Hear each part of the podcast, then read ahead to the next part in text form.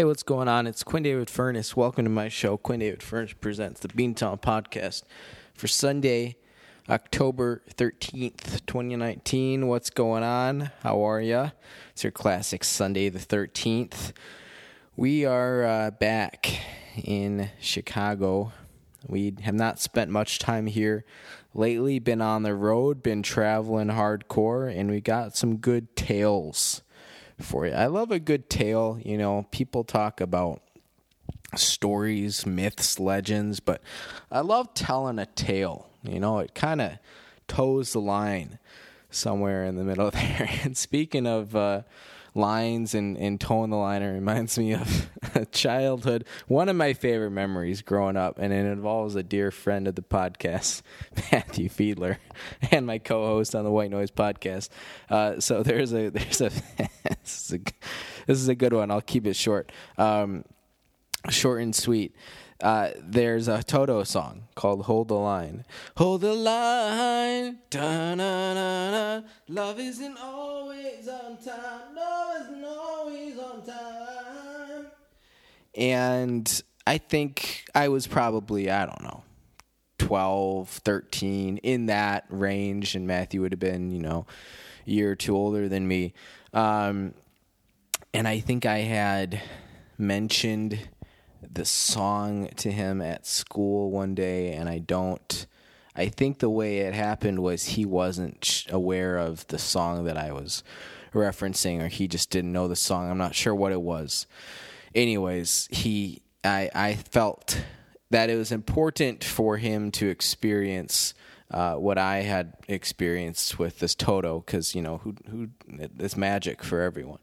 So I, I remember going home, and this was probably we probably had high speed internet by this point. This was post dial up days.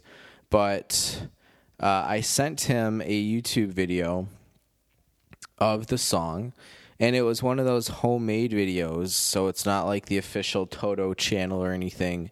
Uh, this would have been in the you know earlier stages of YouTube, so it wasn't as big of a thing for you know bands, artists to have like official pages. So a lot of the videos were just homemade. People had taken audio files and used a movie maker on their computers to add whatever. A lot of you know videos are lyric videos, and those are still common on YouTube. Uh, this one was maybe had lyrics. I don't recall, and uh, Matthew can can chime in and clear up any inconsistencies in the story if he wants to, because I I tend to uh, I don't have a great memory either long term or short short term. Short term sound like Trump. Uh, you hear Trump at some of these rallies lately. What was the one in Minnesota? Okay, so I he did that on like Thursday or Friday or something. I have to go back and watch the tape. I have a Twitter uh, thread saved in my notes that just had like probably I don't know 45 minutes worth of the speech, uh, and I got to go back and watch it because I saw they were referencing it on uh, SNL. He was doing some impression of like an FBI guy or something. It was really strange though. Uh, I didn't really understand it, so I, I want to go back and watch the tape and try to see what was going on there because it's just really bizarre. Um, but I send Matthew, I email a link to him because in the old days before you know cell phones were a big thing, uh, emailing was the easiest way to share links on the internet, and um, I remember just clicking on the you know video at the top, whatever, and didn't think anything of it. Copy and pasted the URL, sent it to him. That was that. Here's the fun part. Apparently, uh, I think at that time, maybe that was before people had individual emails and this was just a, like a family email. So Fiedler at AOL.com or something like that. It's not what it was, but it's close and it went to the whole family. And I think I recall this is according to Matthew now. I wasn't there, but my secondhand knowledge of it is that the whole family watched this video of Toto. Uh, the Toto song uh, "Hold the Line Together," but the video, which I again I hadn't pre-screened, was and okay, it it wasn't porn, it wasn't anything like that. It was just romantic pictures, but this was a uh, this was an earlier time. Uh, I think everyone was a little bit more conservative back then. Uh, younger younger people in general. It was just, and then it got overblown a little bit, and it's. Um, you know, you look back at it now as adults and you'd think nothing of watching that video, but back then it was, you know, that was pretty racy up there in Shirland, Illinois. So uh, that's uh, you got to watch out because I don't always pre-screen my Toto videos. So if if you ever get a, a Toto YouTube link for me, it's not malware, but it might uh, it might turn you on a little bit. So just keep an eye out for that. Uh, I'm lying on my couch here, and we're going to get to some of my travels in a second here, I promise. And I'll also say this uh, uh, tentatively is going to be a super long podcast. There are just a million different things that I want to hit on. In fact, let me give you the table of contents, and I'll tell them to you in the order that I'm planning on talking to them because then you can just go through and, you know, kind of skip around, see what you like, see what you don't like, because I bet you know, we're already six minutes in. I'll try to be concise, but I could see this podcast going long because um, I've had a heck of a week. Uh, uh, let's see. So, table of contents here. So, I started off in Ohio. We're going to be talking about uh, Ohio a little bit, mostly uh, Jason Kipnis shoe toss, which was interesting. We're doing a, a Cleveland video project. Uh, we're also going to sprinkle in a little bit of Appalachia there because I spent a, a, couple hours in Parkersburg, West Virginia, and I had some cheeseburger soup. And you're going to want to hear about that. Uh, we're going to talk about Manhattan, where I was for the last 48 hours or so. That's just the traveling portion. And, uh, oh, wait, no uh, Manhattan, we're also talking about the the gym at the Grand Hyatt because there was some funky stuff going on there and some fascinating people. Uh, we're going to give a quick Joker review. I'm going to pull up. I wrote uh, one that I published on Facebook. Got like two likes, pretty much exploded. Uh, so I'm going to give you some quick hitting thoughts without spoiling it. So maybe if you're on the fence, uh, you know you can uh, listen to what I have to say, and if uh, you know you take what I have to say seriously, then maybe it's helpful for you. We're to rank the Great Lakes. You know, I spent some time in Cleveland. I was in Detroit two weeks ago. Uh, I've been all over. By the time uh, this travel season is over, I'll have been to every single Great Lakes state except for Pennsylvania. I'm not hitting this. Oh, wait, no, I did. I was in Pennsylvania for a conference. So let's see here. Quick side bar. We've got and these are just states that border a Great Lake. Like no one considers New York to be in the Great Lakes region, uh, but we got New York was just there, Pennsylvania was there uh, about a month or two ago. You have Ohio was there this past week. Indiana was there the week before. Michigan, I was there two weeks ago. Illinois, Obvi, and uh, you've got Wisconsin and Minnesota and I've I was in Wisconsin about a month ago, and I will be in Minnesota this upcoming Saturday. So I'm hitting them all. I don't know how many states I'm hitting this travel season. I think it's around 20 or so. Um, I have to do the math and see. Um, but yeah, it's exciting. It's travel season. Uh, what else are we talking about on the podcast today? Uh, so again, we're we're going to be debating very quickly which Great Lake is best, and I tried to get a guest on for that. Uh, we we we came up empty. Maybe we'll do a random phone call. I don't know. We'll we'll see. That's risky, you know, because usually you can get somebody who plays along and, and they're fine, and you don't have to worry about signing a waiver or anything. But you know, it's a Sunday. I don't want to catch anybody off guard. I don't want to catch any sore football fans like myself. Boy, the fantasy football just, oh man, I'm just getting the crap beat out of me. Um, my team is doing great, but unfortunately, I'm playing against teams that are just having ridiculous games. So that's always fun. Uh, we're going to be talking about uh, a little bit JFK experience. Nothing that wild. Uh, in fact, I went to LaGuardia flying in and JFK flying out. We'll, we'll mention both of those. And then I'm going to give a quick, not a review because I haven't really had any time to process it, but I did watch El Camino uh, this morning, actually. And I have just some quick hitting thoughts. So that's what we're going to be talking about this podcast. Yeah, it's a lot. This isn't your mom's, you know, 22 minute year one podcast anymore. Uh, we we have a lot to get through here. So buckle up. Uh, I one quick note before we jump in. Uh, I'm looking at so I'm reclined on my couch, my Craigslist free couch, and I'm looking at a picture that I have framed that was given to me by my parents. It's me running my first ever marathon, and it's uh, there was the Chicago Marathon. Always good to start with a home game, big advantage. Uh, also a nice course, nice, easy, flat. Get a lot of good crowd support, uh, minus a couple of key areas, but. Uh, today was the Chicago Marathon. I had not as many friends uh, this year running it as I usually do. I think I only knew of like maybe three people um, in my my friend group that were running. Uh, my my one of my good friends, who's an excellent runner and has run more marathons than just about anybody I know, uh, was unable to run. She usually runs the Chicago one every year for charity, but she was hurt this year, unfortunately, so she was unable to run. Um, so without her, I was down. You know, I didn't have very many people. I was unable to spend any time at the marathon because I left JFK at about oh, the flight was supposed to leave at seven or so, and it didn't leave till like 8.15 8.30 i think. So by the time i got back to chicago even gaining the hour uh, i didn't land until 9.30 and by that time the marathon is half over. And the thing is like you're at o'hare so i don't even know where i would have gone. I guess if i wanted to see the marathon i would have just taken the blue line into the loop and then just walked around, hung out at the finish line. But with my backpack and um, my my travel bag, it was just not a good situation. And I had a crazy amount of stuff to do today. I've been home for what are we looking at? About six hours here so far, and I mean the last two hours I've been super lazy. But right off the bat, I did laundry. I got groceries. I meal prepped.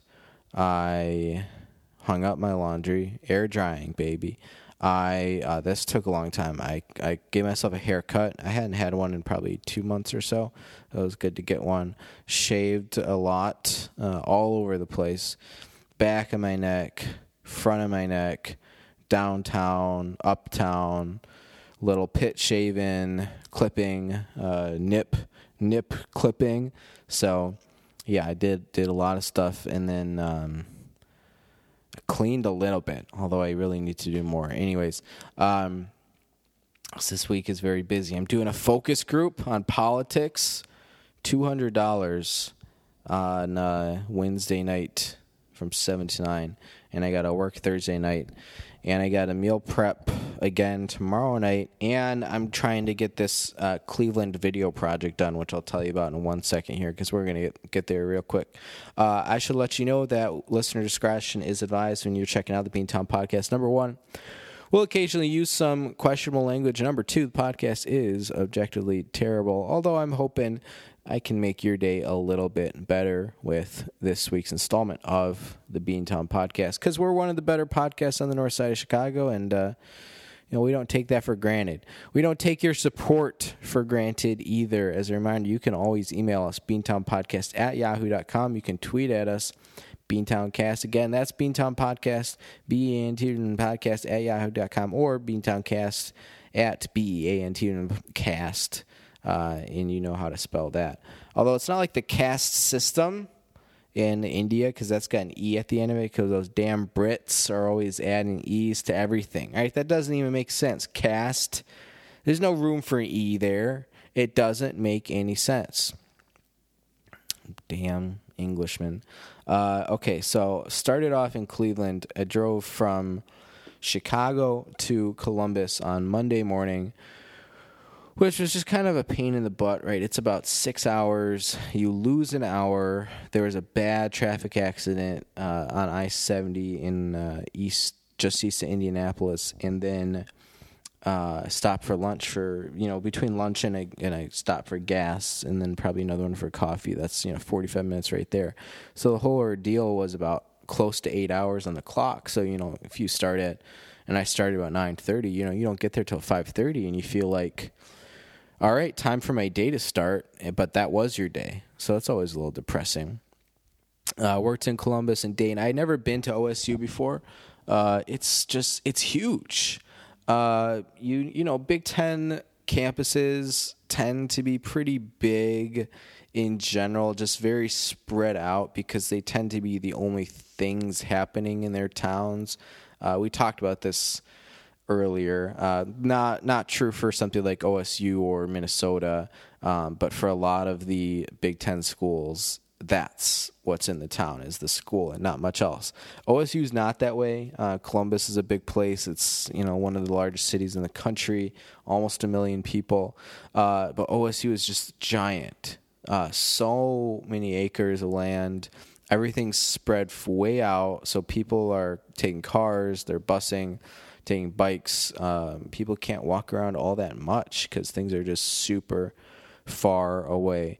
Uh, not a Buckeyes fan myself, but it was good to uh, get that experience across another Big Ten campus off the list. I'm trying to think now. Uh, and I know we spent time talking about the Big Ten last week or the week before. I don't remember. Uh, so I'm not going to do a rundown of everything, but I'm just trying to remember, trying to think of the campuses I haven't been to. Uh, Penn State, I've never been up to State College, uh, even though I lived out there for a while. Uh, I have never been to East Lansing, Michigan State. I have never been to Nebraska's campus. I've been through Lincoln before, but I've never been to Nebraska's campus. Otherwise, I think that's it. Um, Rutgers, yeah, yeah, yeah, Purdue, yeah. I'll I'll keep thinking. I know you guys are just on the edge of your seats right now. I'll keep thinking. Uh, I'm drinking some uh, very sweet red wine, and uh, I wasn't really paying attention when I bought it at the grocery store this morning. I just it was cheap. You know how I operate, and it literally. Uh, I mean, if you if you just we were having breakfast Saturday morning, maybe some fruit and toast or something, and you brought out a jug of grape juice, but it was actually this wine, and you poured me a glass. I legit don't think I would think twice. Um, here, I'll take a sip. I'll, I'll explore the flavor profiles with you. It really just tastes like grape juice. Um, that's like 0.1% alcohol. It's it's pretty weak. Weak sauce. It it's you know you could have this at communion, uh, your Sunday morning church, and you know you give it to your kids. Give it to your kids. Uh, you heard it here first. Uh, I had to drive from Dayton, which was uh, an okay place. I didn't really. It's kind of a cute little downtown area. Uh, otherwise, you know, on these trips, it's hard to actually get a feel for a place. It's also hard, just in general, to get a feel for a place if you're doing things by yourself. Uh, you can really get a better, I think, understanding of places when you have someone there who knows the city intimately. Like if I just went to Chicago and I'd never been to Chicago before, I would probably one feel really overwhelmed, but two just be like, I don't really get it. Uh, why do people think it's amazing? Other than you know being by the lake, uh, but you know, so kind of same thing with Dayton. Although I'm not comparing Dayton to Chicago. Uh, Wednesday I drove from Dayton to Parkersburg, West Virginia, uh, which is a town of about, I don't know, 20, 30,000 people maybe, uh, on the Ohio River. So far west, Western Virginia. And uh, I had a lunch there. Didn't really know what I was doing when I got there. Just wanted to explore. I'd never been to that part of West Virginia before. I've been to Morgantown. Uh, been to you know Harper's Ferry, uh, eastern parts in the Appalachian Mountains, uh, like the actual mountains. But I've ne- I've never been to Charleston. I've never been to Parkersburg. So there wasn't much there. It's pretty much what you would expect uh, from you know a old industrial Ohio River era town. Uh, but I I went to a deli there, and you won't believe what what their soup of the day was: cheeseburger soup. Oh man, basically ground beef and uh, like macaroni noodles which you know, and oftentimes you get like cheeseburger casserole or cheeseburger soup, and they're always going for the macaroni noodles in there. I don't know at what point in dining history we as a society sort of decided that if we were going to break down cheeseburgers into other types of food, we were going to convert the buns into macaroni noodles. I don't know when that happened, how it happened, or why it happened, but they're both carbs, so I guess that's good enough. And they're just, you know, the macaroni noodles are fun uh, and usually only people under the age of 12 will order cheeseburger soup. But, you know, when it's the soup of the day, you want to go in there and you want to eat what the locals eat. So it was, and then it had some like uh, taco shredded cheese. I love, I was, I was, um, very randomly I met this girl on an online dating uh, app. I do this on the road, not looking to date, just like looking to. Usually, it's just talking to people. I almost never meet up with people, but I'm just interested in uh, learning about you know their experience. And occasionally, I meet up with somebody. We get a drink. Uh, I make it very clear that I'm just here for work. Uh, and we usually just talk for like an hour or two, and you know, you make a new friend and you move on, do the next day. Uh, but I, I was with one person in Bloomington, and we were actually, I was, she was grocery shopping, so I was just walking with her, and we were talking. Um, but she was buying some shredded cheese, and you get some flavors that don't really seem like uh, they're too real. So there's taco flavor, and there's quesadilla cheese, which I I don't know, man. And the only reason I bring it up is because she actually bought the quesadilla cheese, and I was just like, "What kind of cheese is it actually?" That's really what I wanted to know. I don't doubt that it's good. I don't doubt that it's delicious. I actually went back to her apartment and we made quesadillas and then talked for like another hour and then I went back to my hotel room and went to bed. Um, it was good. Quesadilla cheese. Maybe it's nature's best kept secret. How did I get here? Oh, the cheeseburger soup. It was not good. Uh, the macaroni was just like way too prominent. It was kind of uh, the the the the uh, thickness of the soup was just off. It was a little bit too thin, a little runny. Um, so it was pretty much just like chunks of ground beef and then a flavorless broth and then the macaroni noodles, which were a little undercooked and then just cheese on top. So it was just you know if it if it would have had a little bit more like uh, wisely. Or, or if it had been seasoned smarter, I think we could have pulled it off. Uh, it needed it needed something else like a uh, some sort of veggie, and I don't you know it's cheeseburger casserole. I don't know what you do. Tomato chunks at least would have been good. Uh, you can't really do anything with greens in a cheeseburger soup, but it needed that. But you know, when in Rome, so you go to West Virginia, you go to Parkersburg, look out for the soup of the day. It just might be cheeseburger soup. After that, we drove up to Cleveland. Oh my God, the worst city on earth, God forsaken part of the country. Uh, it's a it's a long standing running joke in the Ferney family that Cleveland is not our kind of place and uh, you know, I sometimes I, I will crap on it without really having a ton of firsthand knowledge. Well, now I've I've accumulated all the firsthand knowledge I need. I was there for about a little under 48 hours, and I feel like I got a good grasp on what Cleveland has to offer, and it's not that good. Um, so Cleveland to me feels like a pretty typical Great Lakes town. Uh, downtown is pretty well built out. Uh, it feels a little bit like Baltimore walking around, uh, in that you can kind of just go from a place that feels fine to a place where you're like, "Ooh, how did I get here? That I don't feel very safe." Like that, very quickly, uh, in the blink of an eye. Unlike Chicago, where the neighborhoods are just huge and it takes you a long time to get anywhere. Uh, very walkable downtown area. Uh, the first thing I noticed, so I got there and it was like 5 p.m. at night. I went and saw Joker, which I'll talk about in one second here, uh, just because it was a it was an opportunity to do it. I didn't know when I was gonna have another night where I was just like, yes, I have time. I want to do this. Uh, but I I got out at like 9:15.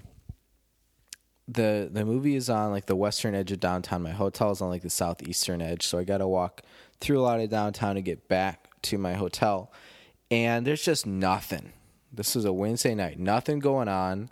Um, there are plenty of bars and restaurants, and they're all just either completely closed at like 9:15 or they're you know there's nobody in there and you can't really see a bartender. You're not sure if it's on but the TVs are on or you're not sure if it's open. But that was literally like I'm not exaggerating when I say 9 out of 10 places I walk past in downtown Cleveland and I know it's a Wednesday night and I know it's 9:15 and it's not you know 5:30 after work but still it's just like wow that's really strange to experience. Uh, it was definitely a ghost town. Thursday night, uh, so I had to work Thursday. Thursday night was a little bit better, but I think we went to like the one place downtown outside of the casino where people actually go to is a Mexican restaurant.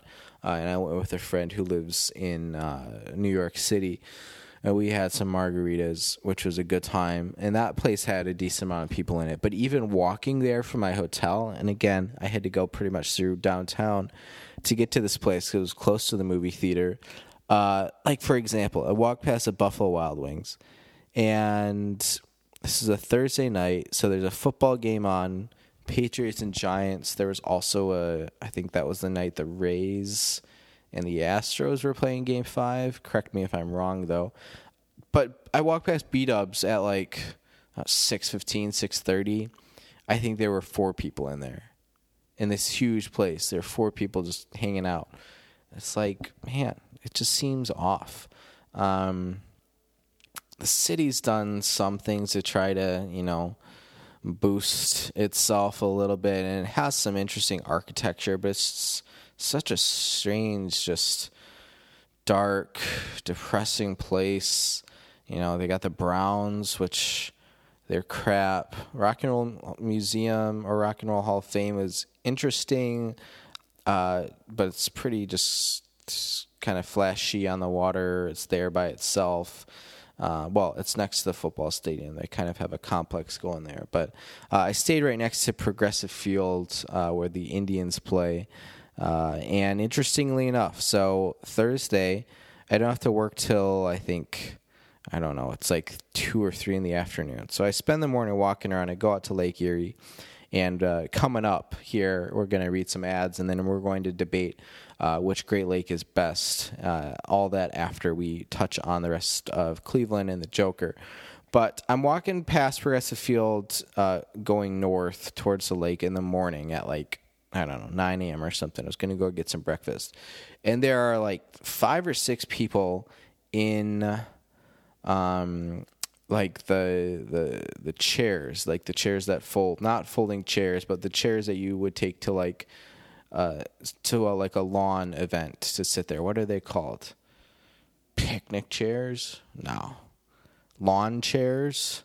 I think that's close. Lawn chairs are still not exactly what I'm getting at, but they're like the foldable, collapsible ones that you can insert into a bag.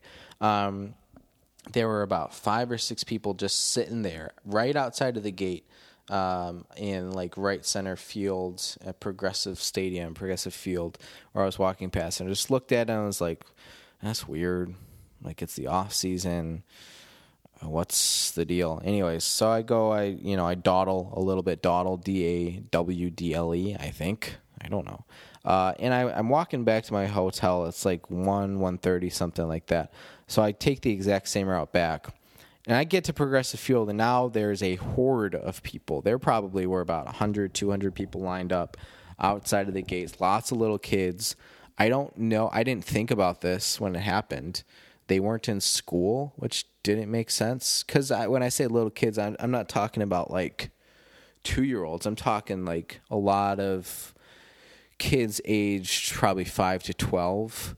Uh, and I didn't even, I haven't even thought about this until now. Why weren't they in school? I don't know. Um, so I'm just, I, you know, I didn't, I still had a little bit of time. So I was just like, okay, this is, weird? Like, is there some sort of ticket lineup? Is like, what's the event? So I do some Googling real quick. Jason Kipnis, who's played for the Indians for the last probably five years or so, um, and I think is done with them because they didn't pick up his contract offer or his uh, extra year, so he's going to be a free agent. Uh, he does a shoe toss at, in the off season every year where he like gives away his shoes, signs autographs. It's just his thing. I've never heard of such a thing, but it's interesting. It's neat. Uh, and so I look at, you know, I'm reading the article and it's like Jason Kipnis will do his annual shoe toss at, I think it was 1 p.m. And I looked at my watch and it's like 12:55, and I'm like, oh, hey, uh, you know, I don't really know anything about Jason Kipnis. I mean, the, he played against the Cubs in the World Series in 2016, but otherwise, yeah, I don't know anything about him. So I'm just like, yeah, I got a little bit of time, so I hang out, and lo and behold, at 1 p.m., Jason Kipnis rolls out uh, in a golf cart with some, you know, this team people, some media people, and he's you know got all these big bags of equipment and shoes and stuff, and he just starts chucking shoes over the gates into the crowd like you're at a wedding and you're you know flinging the bouquet and you know the shoes are raining from the sky. And uh, you know a lot they're going to little kids and stuff. And you get the one like 40 year old overweight white guy, which is me in five years, who, you know, jumps up and knocks down a little kid for the shoe. And people are saying, oh, give it to the kid. And he, like, gives them the finger, only, you know, Cleveland style, classic, and, and walks out. Uh, so I, I stuck around. I watched it for about 10 15 minutes. It's pretty entertaining, uh, but pretty, uh, well, there's a lot going on. You know, those Clevelanders apparently they can't afford their own shoes, so they got to get Jason Kipnis's size like 13 ones. Uh, that was interesting though. I'd never been to a shoe toss, much less a Jason Kipnis shoe toss. So hey, if you're ever in Cleveland in the off season, just look out for shoes raining from the sky. You know, most people uh, crap on Cleveland for the river being on fire, but you got to watch out for shoes raining from the sky as well, because that will get you. Um, I mentioned I saw Joker. Uh, I I did. That's correct. It was excellent. Let me pull up my notes here. I'll just give you some quick hitting thoughts. I'm not going to read you my entire review. You can find that on Facebook, or you can just um, uh, email me or, or text me or, or, call me, whatever, and I'll tell you my full thoughts. Uh, so you've heard this already, but Joaquin Phoenix was really good. Um, one of his best performances is up there with you know her and Walk the Line and You Were Never Really Here, The Master. Um, do people consider his performance in Gladiator to be good? I think it's just like whatever. Uh, I don't think it was a bad performance. I don't think it was anything interesting though. Um, he's really good. It's a very it's his own take on the character. They add a lot of interesting like lore and backstory, and the mental health of the character is really fascinating. Uh, it's a great nature versus nurture type of debate, and Joaquin Phoenix does a really good job of sort of oscillating between those two. Oscillating, O S C I L L A T I N G he was he was really good. You never, or at least I didn't sit there and I was like, oh, this is good, but you know, it's still Heath Ledger's thing. They're just they're two separate performances. They're two very they try to accomplish very different things, and they do accomplish very different things.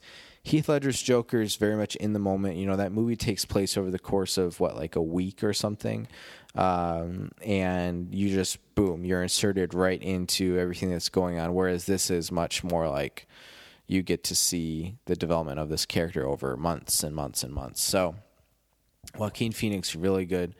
Uh, the film was also really ambitious, which is something that I don't think a ton of people are talking about. They kind of take it for granted.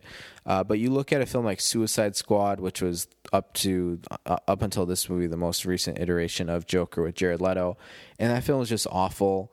Uh, they tried to be unique, and I guess in that sense they were, but the movie itself is just just a mess. The acting wasn't very good. The writing was all over the place.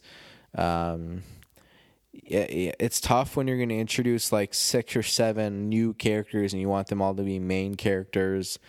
Uh, but there are ways to approach it better than what they tried in Suicide Squad. And Jared Leto's Joker was just, it's not his fault. Jared Leto's a great actor. He's an Oscar winner, uh, for God's sake. But it just, it was bad. I really hated the, uh, the spin they took on it. this uh, this this film was very ambitious, but it pulled it off. Uh, there are a lot of things uh, that they could have done wrong, and when I was physically watching the movie, I I was kind of anticipating some issues that they might run into, um, and for the most part, they they avoided traps. Uh, the descent into madness for the Joker character for Joaquin Phoenix was also really well done. It was very believable. Uh, that's really tough to do, especially in a movie that's not, you know, three hours long. It's only two hours. Uh, my my comparison for this is always Revenge of the Sith, uh, and I think they just didn't. That was the worst part of the prequels for me. I think they didn't do a good job of going from Anakin Skywalker to Darth Vader in a convincing fashion. Uh, and I don't think it would have been that hard to do. They just it, they didn't do a good job. Um, I don't know if it was the writing or Hayden Christensen or just the whole big picture. I tend to think it was all of that stuff, but it was bad. Uh, and they had three movies to do it. Uh, Joker was able to do it in two hours with ease. Uh, a couple minor criticisms here. The editing was weird in a couple places, just like some music and stuff that just didn't make any sense. Uh, they had some trouble with tone uh, within micro scenes or not micro scenes, but within scenes. So from a micro micro film perspective, um, there's a choice they take with the actual story, with the actual screenplay in the third act that they didn't like. Um, and then how they chose to end the film. And again, I'm not going to spoil anything, but I also, it felt, I don't know if lazy is the word I want to use, but it was just like a very epic movie. And the ending, I don't feel like, um, it, it felt like the ending, the, the movie for the most part was like an acting masterclass for Joaquin Phoenix but the ending didn't really satisfy that. Instead, the ending went for like the blockbuster feel, which I don't know, just didn't seem to be true to the rest of the movie for me. Uh, overall, really good. It's a thriller drama. It's not a you know a, a comic book hero movie. It's not even really an action movie. Uh, it's pretty light on the action sequences. Uh, it basically, at the end of the day, if you like Taxi Driver, if you like camp comedy, this is a really good film for you. And if you like Joaquin Phoenix, uh, so that I really like Joker. I'm glad I saw it in theaters, uh, and I'm just glad I saw it in general because it's what everyone's talking about. Uh, let's read some ads here, and then we're going to talk in the second half about a couple different things. We're going to talk about which Great Lake is best. We are going to talk about uh, Manhattan and my experience there and the Grand Hyatt and its gym. Uh, we're going to be talking about JFK LaGuardia just a little bit, just a couple uh, pieces there, and then uh, finish up with El Camino. Just again, a couple my brief thoughts, brief reactions. Uh, lots of movies today, but that's okay because uh, they're both really good ones. So let's read the ads here, and I'll continue to. You know what I what I I meant to say this earlier. What the wine I'm drinking reminds me of. You know that uh, mulled wine, or they call it like glue wine or something that you can get at Christkindl markets and Christkindl markets. That's basically what this tastes like, except it's not, you know, I don't have it heated up, so it's just room temperature, which is fine. Um, but you guys see the score of this Falcons Cardinals game? Jeez, the Falcons are just like, boy, they're up there with like the Dolphins for being the worst team in football, and I don't know I don't know how that happened. Um, they weren't. It wasn't supposed to be like this. The NFC South was supposed to be a very winnable division, considering the four quarterbacks right now are Kyle Allen, Teddy Bridgewater, Jameis Winston, and Matt Ryan. And guess which team only has one win? Uh, Matt Ryan. That doesn't really make any sense. My fantasy players are really crap in the bed. My tight end is one catch for negative three yards in the third quarter. That's what you want to see out of your tight end. Yeah. Oh, and my, my defense. So I'm playing uh, the Cowboys defense against the Jets because the Jets just what what did Philly have like 11 sacks or something last week and I think two touchdowns. Uh, well, the Cowboys defense is losing 6 to 21 at halftime, which is just it doesn't really make much sense if you ask me. I don't. How can you be giving up 21 points to the Jets? They hadn't scored 21 points all season. Frustrating.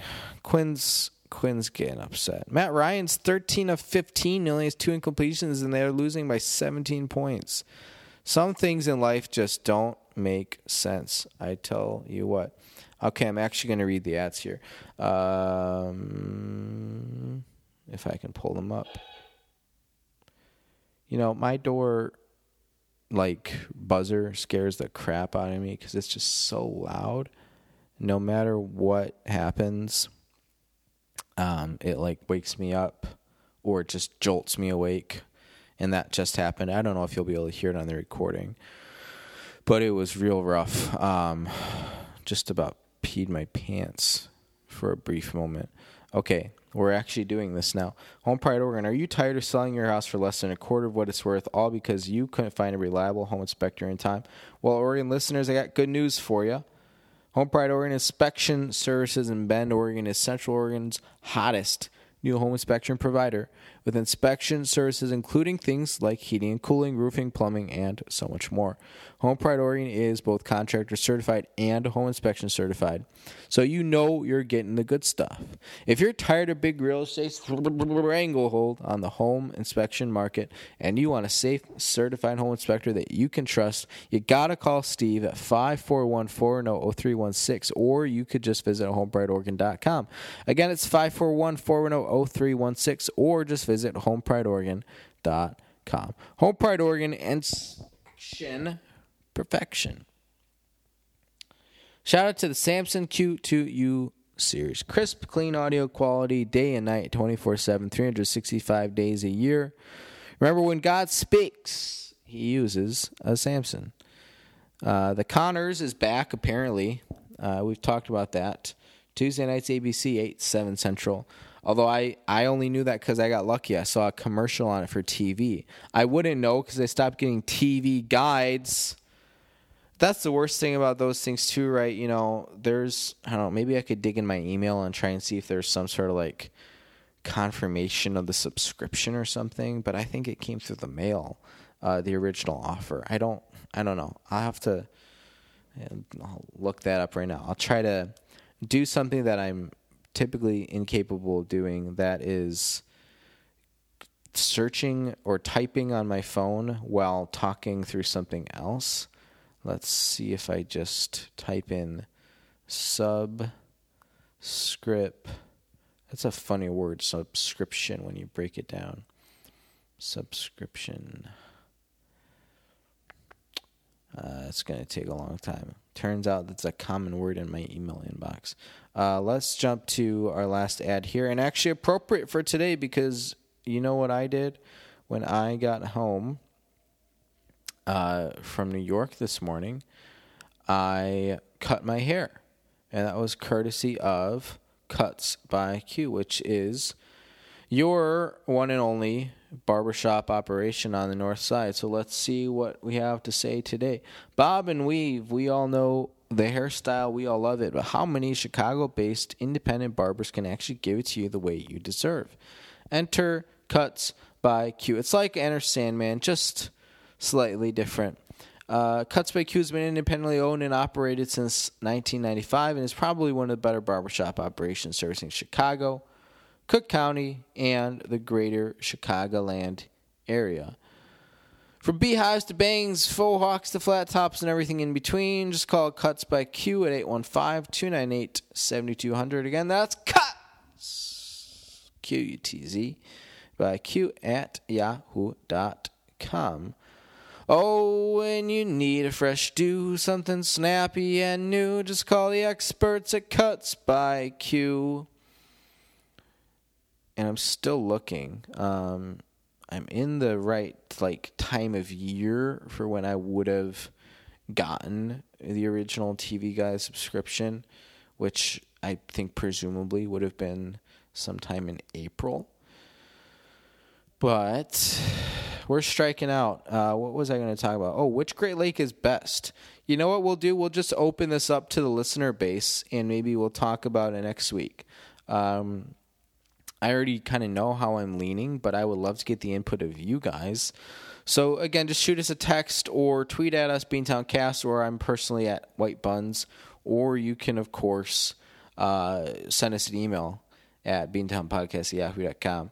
Uh, and I looked, I didn't find anything for subscription. I'll do a deeper dive later, uh, maybe on my computer. Sometimes my phone withholds emails from me um, that I can find on my computer, which is just like, don't do that, you know? I need those emails. I need them. Speaking of Revenge of the Sith. Okay. Uh, yeah, we'll we'll talk about Great Lakes next week. How's that? Uh, I I flew from Cleveland to Manhattan, um, and that that'll actually be appropriate next week because we'll be recording from, oh I don't know, Minnesota maybe or Tallahassee, something like that. One of those Great Lakes regions. Um, I flew to Manhattan from Cleveland Friday morning. My flight was at 6 a.m. You're probably wondering, Quinn, you're a knucklehead. Why would you fly at 6 a.m.? I'll tell you real quick. One, I had an event in Cleveland until about 6 p.m. the night before. Zero flights from Cleveland to New York after like, excuse me, 5 or 6 p.m. on a weekday, which to me seems silly, but that's the way it is. Da-da-da, da-da-da, da-da-da. That's just the way it is.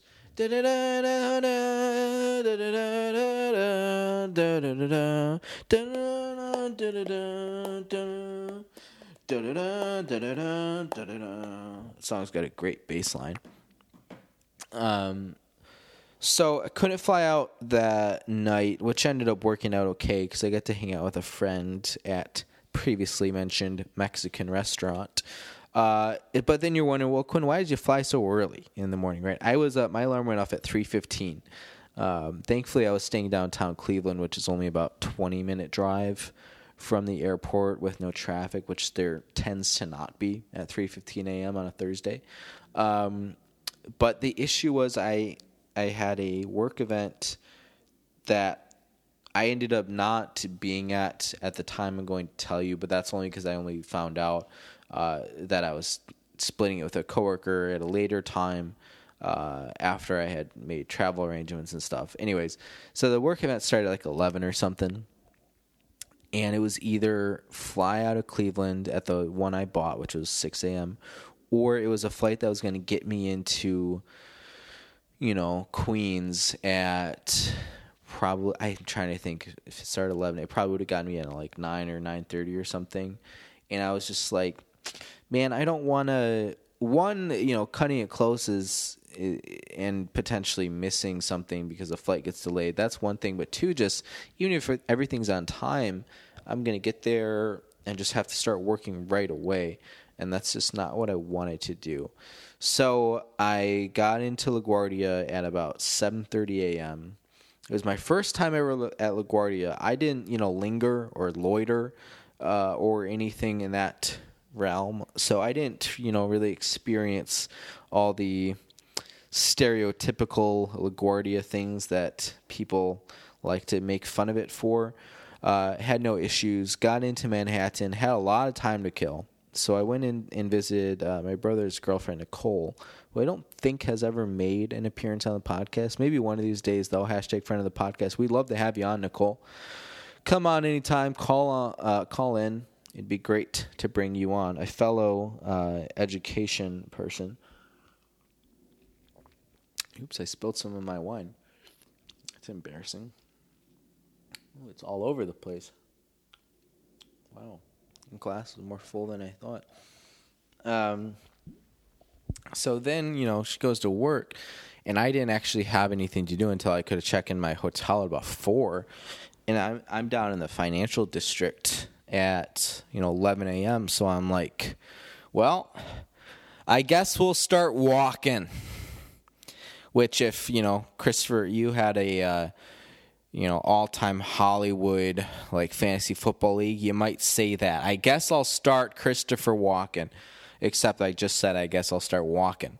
Um, what do you think? He'd be your quarterback, probably. He seems like the, a quarterback type. Uh, so I just I walked uh, ended up going down to Battery Park because I'd never been there. And then I walked all the way up to Central Park, um, which took about the whole thing a little over two hours. Uh, you can do it faster, but one, I was uh, I was making some pit stops.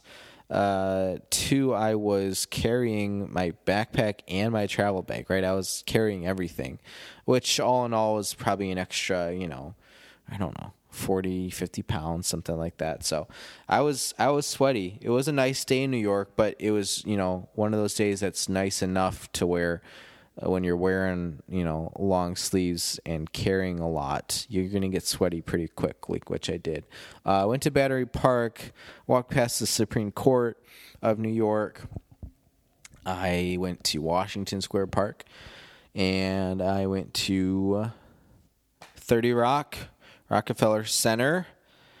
No one was skating on the ice, unfortunately, but I got a good pick. And uh, St. Patrick's across the street, beautiful architecture, Empire State Building. I took a, this is maybe a little NSFW, but I pooped in the basement of the uh, Empire State Building. You can get down there, and they got some good bathrooms. You just got to know how to you just got to know where to go. Thankfully, I got those Manhattan insider tips and tricks just from having been there three times in my life. So I sort of know my way around New York's private bathrooms. And I did, in fact, take a poop uh, in the, the basement of the Empire State Building. And it was great. I had a good time. Good bathroom quality. It was great.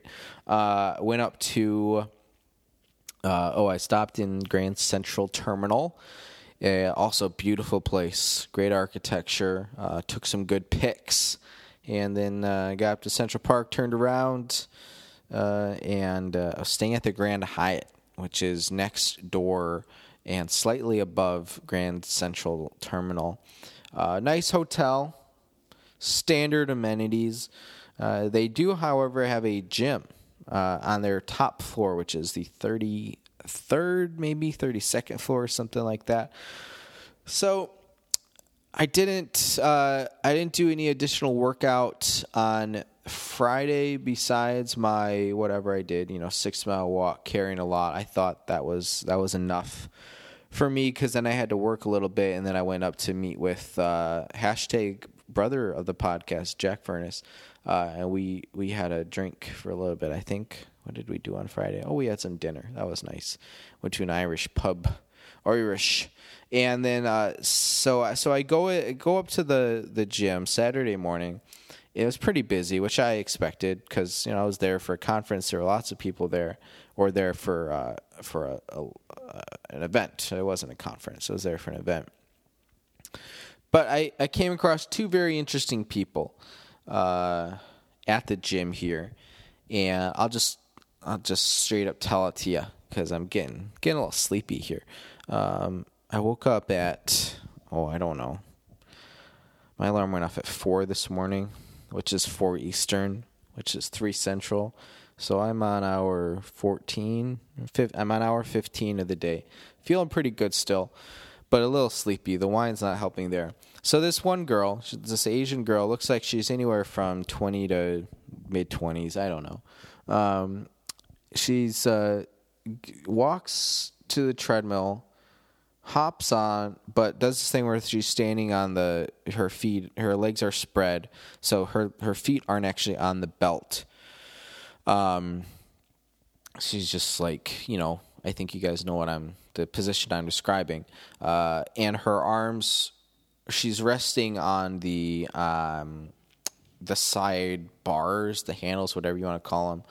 So she turns up the treadmill real fast up to the you know where it's probably somewhere between like a six and seven minute mile which is pretty quick uh, for anyone but particularly for a skinny um, asian young asian girl who doesn't look like she's built like a runner. So it was just it was just one of those things that's odd to see. She's also wearing like a rain jacket um, and so I'm I'm on the treadmill myself, rehabbing this groin injury, uh, and I'm just kind of side eyeing her as this is unfolding, and it's like, okay, this is odd, but I'm just expecting her to like maybe walk or do a slight jog or something. I didn't expect her to turn the treadmill up this high. So then, she, okay, so she her legs are still spread apart. She's not actually on this belt that's now moving very quickly, and she does this thing where she lifts herself up with her arms. So she presses down her hands on the you know the side bars, the side railings. So now she's like hovering over this very rapidly moving belt. Her feet, you know, she, so you lift your, your knees a little bit so your feet aren't on the belt. And then she would do this thing where she would like her so she never took her arms off the sides and she would just like slowly lift herself down onto the belt. And again, it's going crazy fast. And she would just do like pitter patter with her feet for about three to four seconds at a time, like and then re re levitate herself and move her feet back onto the sides of the treadmill away from the the belt. Um, and she did that for about ten minutes.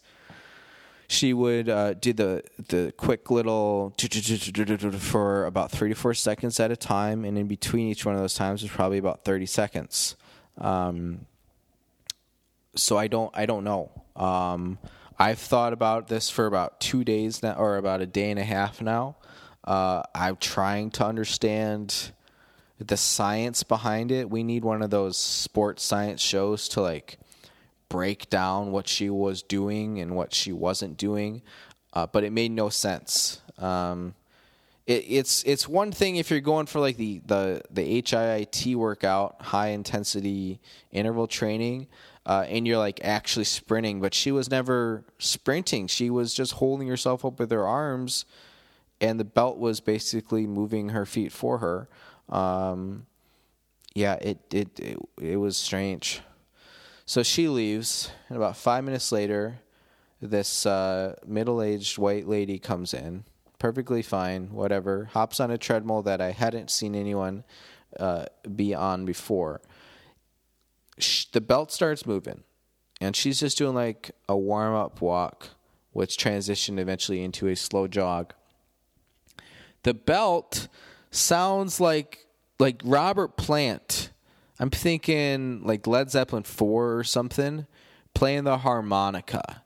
Um, I'm not even gonna try to do like an impression because I I don't really know how you do uh, a harmonica and I can't do it the way I want. You got to think it's like a. It's not like, um, you know, Craig Ferguson playing a harmonica. We're talking like Southern rock with the whatever effect it's called that you know Jimmy Page and Robert Plant would use on like when the levee breaks or something. That's what it sounds like. If you go listen to When the Levee Breaks, which is one of my favorite Led Zeppelin songs, a pretty underplayed Zeppelin song. Uh, it's from Led Zeppelin 4. That's what the harmonica sounded like. It was so strange. And it, it was from the belt moving and someone being on it. Uh, and the, but it wasn't a consistent pitch. The pitch was changing; it was going up and down. So I was very perplexed by it because I was trying to figure out, okay, what is she doing with her feet or any other part of her body to adjust the pitch of this sound being emitted from the treadmill that if uh, I had smoked a bowl or two before I started my workout, I would have said, wow, Zeppelin's back together and uh, Robert Plant has never sounded better. But indeed, it was just the treadmill. So I was only up at the gym for about 40 minutes, but I had some memorable experiences, and I'm glad I got to share them on this week's podcast. Um, mentioned came back this morning, flew into LaGuardia, but flew out of JFK. Uh, big Hasidic Jew population on the flight um, today. And no, I'm not about to say anything against Hasidic Jews or anything controversial, but they're so big families. Uh, you know, we're talking mom, dad, and I would say the average was three kids. I saw a couple with four though. Um, but there, people were just like the board. So the boarding process was happening, and there was just it was mayhem. Families were not together. Some people were over in different parts of the terminal, getting water, going to the bathroom, or buying something. I don't know what.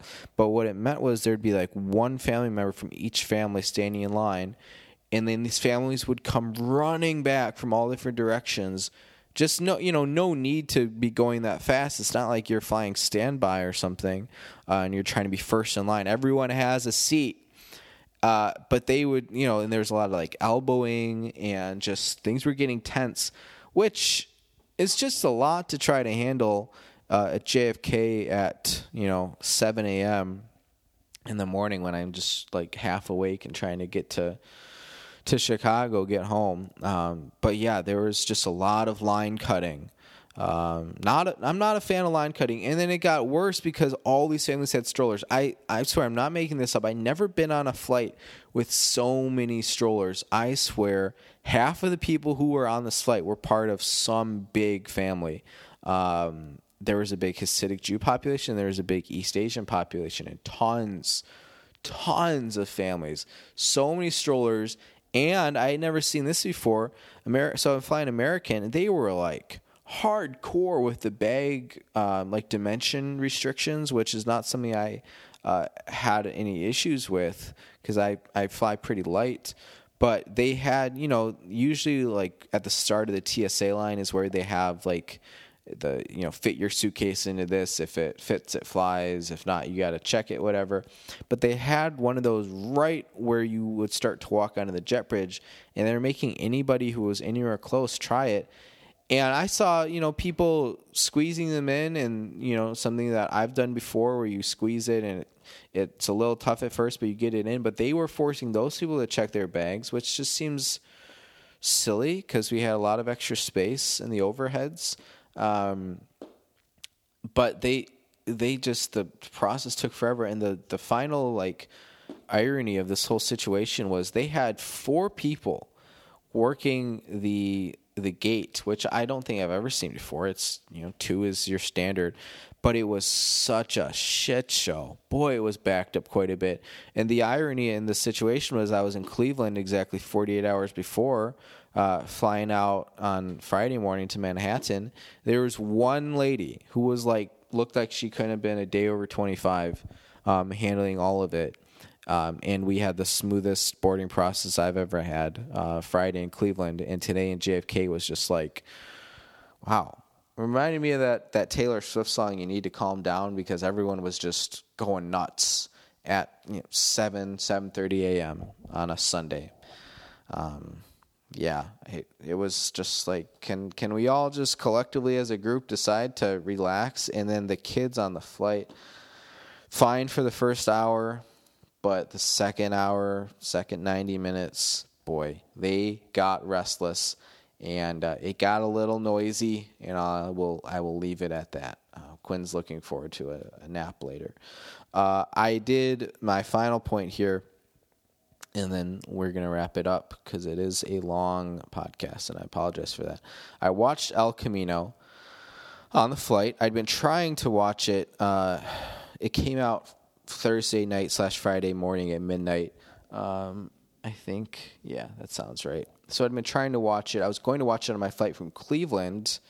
Got shammed with some extraneous download policy. Then I was going to watch it Friday night in my hotel room in New York. Too many people using the account at one time. Oh, damn. So I finally was able to download it onto my tablet, watched it on the flight this morning. If anyone doesn't know, it's uh, El Camino is a movie sort of continuation of Breaking Bad, which in turn currently has Better Call Saul as like the TV series prequel um, airing right now. It's still going. So this is uh, follows Jesse Pinkman after the events of Breaking Bad. What I didn't realize is this film. I'm trying to again. I haven't written a review or anything, and I'm trying not to spoil anything. But it does. It happens right after Breaking Bad ends. Um, and it, it doesn't you know take you very far in the future it, it happens in like a day two days and then it's that's that's the movie which i wasn't really ready for um, what it meant was it felt much less like a movie and much more just like a two part episode of breaking bad or something which is good i appreciate that they you know sort of stayed true to that um, it was good. It's a thriller, thoroughly enjoyable. Aaron Paul is excellent. It was strange some of the actors they have in there, and I won't say who because it would, you know, it might it doesn't spoil things really, but it's just, you know, I want you if you're going to watch this, I want you to go in fresh. Some of the actors, you know, this is 6 years after Breaking Bad ended. Um, so, you know, 10 plus years after it actually began. Uh, you know, people look different. Uh, they grow, they age, they get fatter, they get skinnier. Uh, and there was a lot of that going on um, in this movie, even though it takes place, you know, hours after Breaking Bad, the show actually ends. So that was interesting to note. Um, I, I don't mind it. Um, I don't think it detracted from the film in any way, but it, it was curious. Overall, solid. If you like Breaking Bad, it's great. If you don't, if you haven't seen Breaking Bad, I wouldn't recommend watching El Camino. It's still an enjoyable movie on its own. So I guess maybe I'm saying you're you're fine watching it, but it's just there's going to be so much that you're just like what? Like who's that? That doesn't make any sense. Um, cuz there's a lot of flashbacks going on. Um, so the movie feels like a very cathartic experience uh, and a great way to wrap things up for Breaking Bad and Better Call Saul fans. But if you don't have those pieces, it's just kind of a thriller, but it loses a lot of the emotional piece. And when you take that out, it's still a fine thriller, but it's not anything that's going to, you know, win any awards or anything for any reason. So, solid film. Uh, I liked it. Yeah, it it wasn't anything that that that blew my my socks off, but it was enjoyable uh, and you know fitting into one of the great characters in TV show history. So watch El Camino. It's on Netflix uh, when you get the chance. If you watch Breaking Bad, it, I'll say this: if you watched Breaking Bad and you enjoyed it, definitely watch El Camino because it just feels like another two episodes. Just imagine that the last season of Breaking Bad, season five, has another two episodes after the finale, and those would be the episodes, and that's it. If you think of it that way, that's the best way I can really describe it. Um, but it, it pays a lot of homage to the original show, especially the finale. Um, there are a couple things that Jesse does that can exactly mirror what Walt did, um, and it's excellent. So go check it out. That's El Camino. I enjoyed it. Uh, okay. So that's what we wanted to talk about on today's podcast. Where are we at? 66 minutes. Route 66. That's a lot. Uh, a lot of minutes. But let's see. Yeah, I covered everything I want to cover except for our Great Lakes talk, which we will get into next week. There's just too much. Maybe it'll give us some time to bring on a guest as well. That could be fun. I know I would have fun with it. Uh, if you made it this far, thank you so much for your dedication. Really appreciate your support. Uh, that's what I had for you guys. So uh, I hope everyone has a good weekend. Halloween's coming up. Maybe we'll do something for the podcast. I won't even be home for Halloween. I'll be on the road working. Um, so no big party plans for me.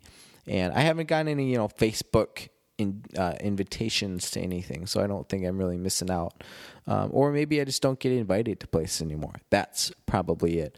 Okay, for all of us here at Beantown Podcast, MeTownPodcast.com, remember you can get weekly episodes there every week. You can also listen to them wherever you find your podcast, places like uh, Stitcher, Player FM, uh, YouTube here and there, SoundCloud, uh, Player FM, I think I already said, not Castbox, uh, Spotify, Apple Podcasts, iTunes, Google Play, wherever you get your podcasts, unless they uh, are not where you're looking for them. And then, uh, in which case, just look somewhere else and you'll get there eventually. Uh, hey, go listen to Hold the Line by Toto and maybe see if you can find that sensual slideshow that I once sent the Fiedlers, oh, about 10, 15 years ago. Heck of a song. You're going to love it. Okay, that's what we got for you. Have a good week, and I'll check in on you next week.